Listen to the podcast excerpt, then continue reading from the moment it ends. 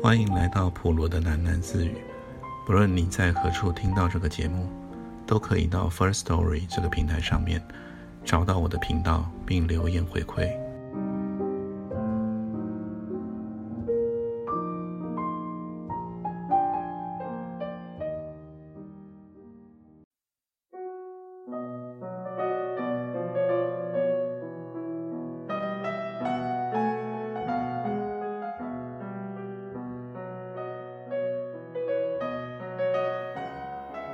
玻璃幕上沾黏了一些枯叶，以前的雨留下的斑斑尘痕更浓了。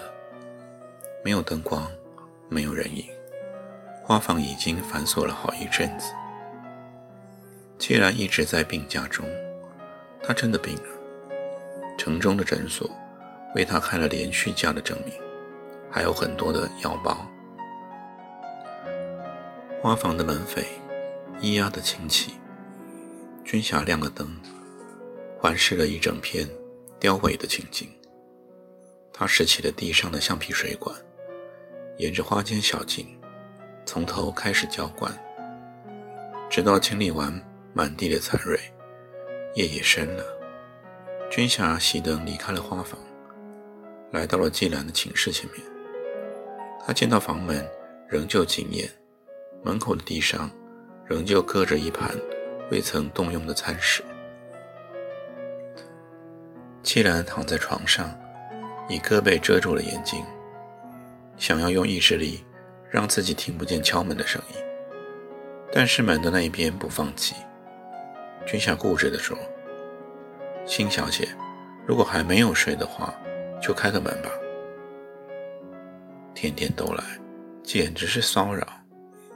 季兰叹了一口气，下床开了门，一眼也不看对方。他即刻地回到了床上，盖好了毛毯。君霞拉了椅子坐在床前，很认真地端详他。季兰于是背转过去侧睡。“你是不是都没有吃药啊？”“拜托别管我。”眼前的季兰没有病愈的迹象，他看起来一天比一天憔悴。君霞望着地板思考了一阵子后，他说：“你应该重新考虑一次啊，辛小姐，我觉得你最好离开合成。”“啊？”竟然满脸倦容地坐起身来，却笑了：“怎么走啊？1毛钱都没有，还欠我哥那么多债，你知道吗？他逼我签1张借据。是不是很好笑啊？很正式的那种借据哦，我工作10年也还不完。至少你的身份没有问题吧？”“废话，那就够了，钱我有。”头痛万分，竟然垂手说：“我想睡了，你走吧。”等到听见了关门的声音，竟然才抬起头来，很不明白地四下张望。是什么那么响？他见到门前的书桌上摆着一小樽的矮瓶，瓶口插满了新鲜的金缕杏。君霞真不了解他，竟然再度叹了一口气。真正的养花人都不爱切花的。他下床抱起了瓶子，仔细看着纤小可爱的金缕杏。君霞将整瓶花插得错落有致，盛开的花蕊中夹杂着半数紧闭的蓓蕾，可以维持好几天土香不断。人却比不上花，这朵苞儿谢了，总还会冒出另一个新芽来。割下了花瓶，竟然回了床上躺好，什么都不愿意再想了，只希望能睡着。他专心呼吸，在一片安静中，寂寞却破门而入，强取好多。他起身倒水，吞下2颗安眠药。又是一个阴沉的冬日午后，竟然倚在窗前梳头发，动作很不连贯。他虚弱地举手过头就要颤抖，这几天头晕得厉害，总觉得又吵又紧，连带的看出去整个世界都失了真，总要让他睁上半天。窗外的人声笑语听起来尤其不真实，也虚假也温馨，像是一场午睡醒来以后的大晴天，还有蝉鸣。他看了看镜里的自己，赶紧将镜子推开，收好梳子，忍不住又移过来镜面，仔细地凝视着。镜中人的气色惨淡，眼圈黑沉中带着青黄，两腮瘦削。他忽然惊奇地合不拢嘴，差点就要喊叫出来。有人叩门，敲了3下，便安静地等。他知道是军侠，舒了一口气后，他披起外套，极不情愿地去开门。一束鲜花先进了门，再来的军侠笑容阳光。他问声好以后说：“今天的天气不错啊，想邀你出去散步。”“我不去。”既然接过花束，随便地搁在桌上。他留意到军侠的一只手掌缠着绷带。“啊，没什么，不小心打碎的东西。”军侠解释着，他大方地拿起了手上的伤，让季兰参观。但季兰不想看，连站着也累。他走回了床沿坐下。辛小姐整天待在房间里，对健康不好啊。季兰耸耸肩，凄惨地说：“你知道吗？我刚刚发现一件事，吓了我一大跳。你说现在的我看起来和我哥是不是一模一样呢？”军侠郑重地观看他的脸庞，反对道：“不，我们不一样。辛先生是生病了，你只是需要打起精神。”“哪来的精神啊？我连睡也睡不好。合成这个地方不太正常，也许你需要的是换一个地方生活。”说来说去，到底还是这个问题。离不离开合成，既然已经无所谓了，真的无所谓。只是佩服军侠的厚颜，心念一动，何妨自己也厚脸皮呢？反正什么都无所谓。他于是说：“好吧，你迎来我投降，我带你离开合成吧。”“很好啊，您想通了，辛小姐。说好哦，我出身份你出钱哦。”“当然是这样没错。”既然没有再开口，他压抑刚刚说得出那样一句话，心里面想着，自己还真符合贱货这个封号呢。军侠打断了他的沉默：“可不可以现在就约个时间呢？好让我做准备。”“那有什么问题啊？”既然即刻从衣袋中掏出了手机，拨号，表情木然地说：“喂，欧玛，是我了，帮个忙，我需要你来合成一趟，再2个人离开。”军侠在狭窄的寝室内踱来踱去，仔细聆听。现在既然正谈到时间的问题：“早起一试是怎么啦？不然你干脆别睡好不好？好啦，这样才刺激啦。”他手掩着电话，转过来问军侠：“天亮前你说好不好啊？”“非常好。”既然关闭了手机的时候，表情还很木然。他说：“约好啦，明天清晨4点钟，我跟我朋友会在乐市场的前面等你。”军侠考虑了片刻，答道：“很好，那么我先走了，请你也准备好啊。”说完他转身要走，又踌躇了。他从衣袋中取出了一个东西，略带着羞涩说：“现在的时机可能不太合适，这是我为你做的，一直想送给你，不知道像不像你说的那块布料呢？季兰接过那一张紫色的金子，匆匆瞥了一眼，就收进口袋中。他敷衍道：“哦，很像。”一听见这个评语，军霞就上前，整个搂住了季兰。那是一个很温存的拥抱，季兰不排斥，也不配合，就让军霞抱着他，心里想着，有何不可呢？谁想抱都可以。别人都说他贱，他完全赞成，绝不否认。只是别人可曾明白，真正的贞洁是来自充沛的爱情呢？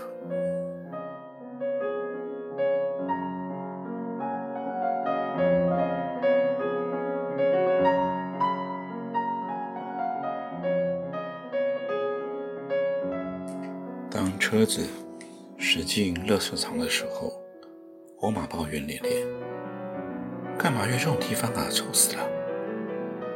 季兰一笑置之。他乘坐的后座非常局促，身边填满了他的行李箱。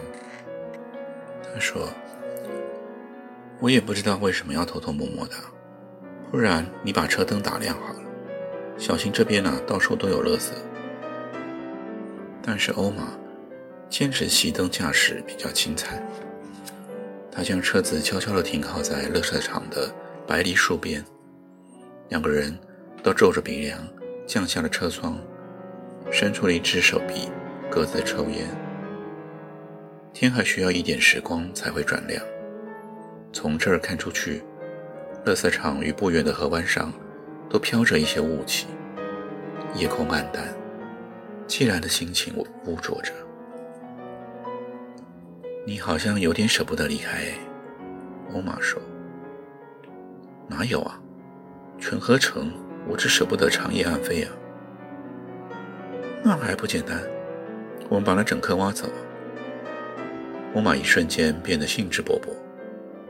时间应该还够吧，我先载你去拿工具。既然叹了一口气，摇摇头说：“你呀，真不懂花啊。”哎，有人在看我们呢。欧玛从驾驶座上伏低了身体，他打从心里喜欢这种冒险的风格。有个人影在堆得小山一样高的资源垃圾堆旁边探出了头，朝他们张了张，又缩回了阴影的后面。季兰眯起了眼睛瞧过后说：“是贸然，他不要紧的。”看起来好可怕呢。不要这样讲嘛，人家以前出过意外了。嘿，我们的小帅哥来了。前方不远的地方，军霞在细微的路灯光线中独行着，朝他们直向而来。季兰抛开了烟蒂，推开了车门说：“你先等着。”军霞来到垃圾场正门口的路灯下的时候，季兰就在那儿候着。他很不明白地问：“你怎么连一件行李也没有带啊？”“不需要啊。”他的确两手空空，只带着满脸明亮的神情。“好吧，那我们上车。”“不了，就在这儿吧。”军霞说。他从怀里掏出了一张纸，小的只能算是一张纸条。季兰接过皱眉的阅读，其上只有几串长长的数字。哎，这是什么东西啊？这是一个账号，我已经处理好了，指定由密码提领，你签到最下面的一排就是密码。我还是听不懂哎。钱呢？这是一笔钱呢。不管你决定去哪儿，应该都足够你生活了。什么意思啊？季兰失声问道。其实他已经猜着了答案，只是不懂军霞为什么这么做。他的脸颊顷刻湿了，用手一拨，连自己也不明白何来这么多充沛的泪水。说过想请信小姐帮一个忙不是吗？现在我想要求你，打起精神来好吗？请不要再瞧不起自己了，因为我已经把我托付给你了，请你以后帮我过双倍的人生。一阵晕眩，季兰腿软坐地，军霞连忙陪着蹲下，手足失措，不知道该怎么安慰她。季兰洒赖地坐着，只顾掉眼泪，理不清千头万绪。为什么每次碰到的题目都这么艰难呢？可不可以作弊啊？他搂住了军霞，强作镇定地说，拜托你跟我走，我有身份，我们可以过得很快乐的啊，你说好不好呢？军霞摇摇头，身份的问题从来没有困扰过我，辛小姐，我是个人啊。好，你是人，我想认识你，我想帮你，真的，我发誓出去以后我一定不会离开你的。你可能还不懂我的意思，是我自己不想走啊。为什么呢？你知道我还在服刑的其中，如果走了会给辛先生带来大麻烦的。君霞温和地说，但是你不一样啊，我相信你可以找到幸福的。我只有这一点心愿啊，你就答应了吧。无法言语，只能默许，还有停不下来的哭泣。既然这个模样让君霞窘迫了起来，她开始笨拙地帮她抹去了泪水，一边哄着说，别哭了，你是一个很美的小姐啊，应该常常笑。好，既然勉强献出了一个很甜的笑脸，君霞于是也笑了。两个人静默地笑了一会儿，既然小声问道，那可以告诉我吗？你到底是犯了什么法了？君霞一呆，盯着季兰的双眼，她艰难地开了口，我其实我就是手……等等，季兰忽然后悔了，急忙掩住了君霞的嘴。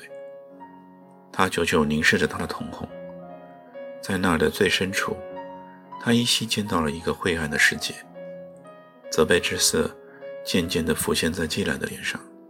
他说，不要说了，我不想听，那不像你啊。君霞歉疚的神情中包藏着千言万语跟说不尽的感激，泪水还是源源不绝的。既然用手背擦了擦脸，又掏了面纸，却意外从口袋中掏出了一个方巾子，是君霞为他绣的布料。就着路灯，既然看着金子上的绣工，绵密混淆的蓝紫色多块拼贴，其中丝丝黑线错杂，交织出浓烈的色感。只看一眼，就像它掉落一个深邃的漩涡。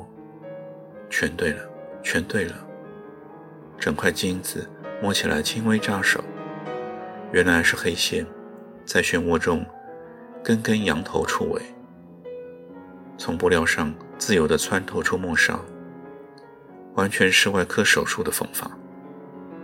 他凑得更近细看，黑线分明都是他的头发。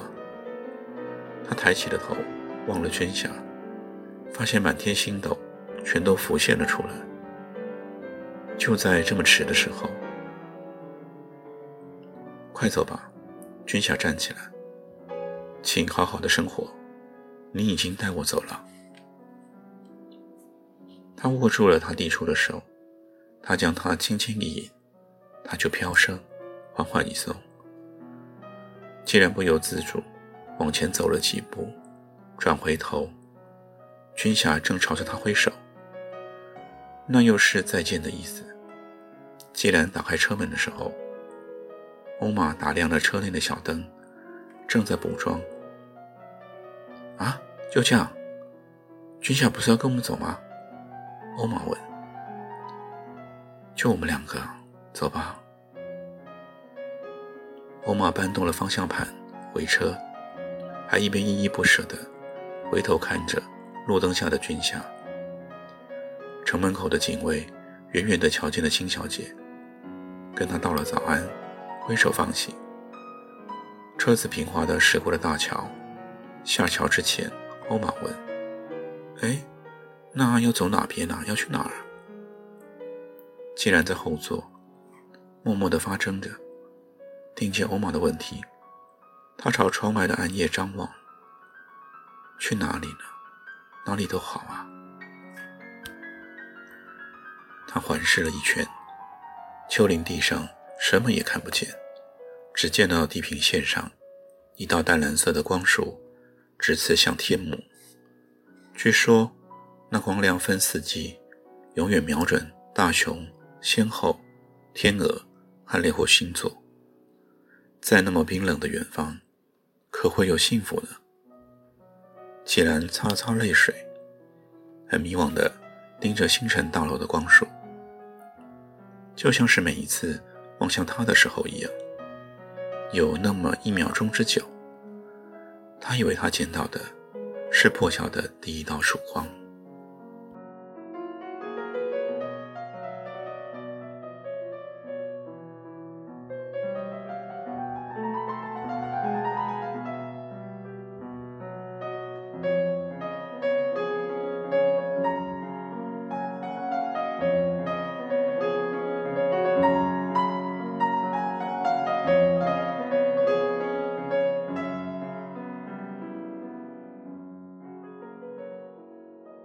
今天就先念到这里，我们改天见。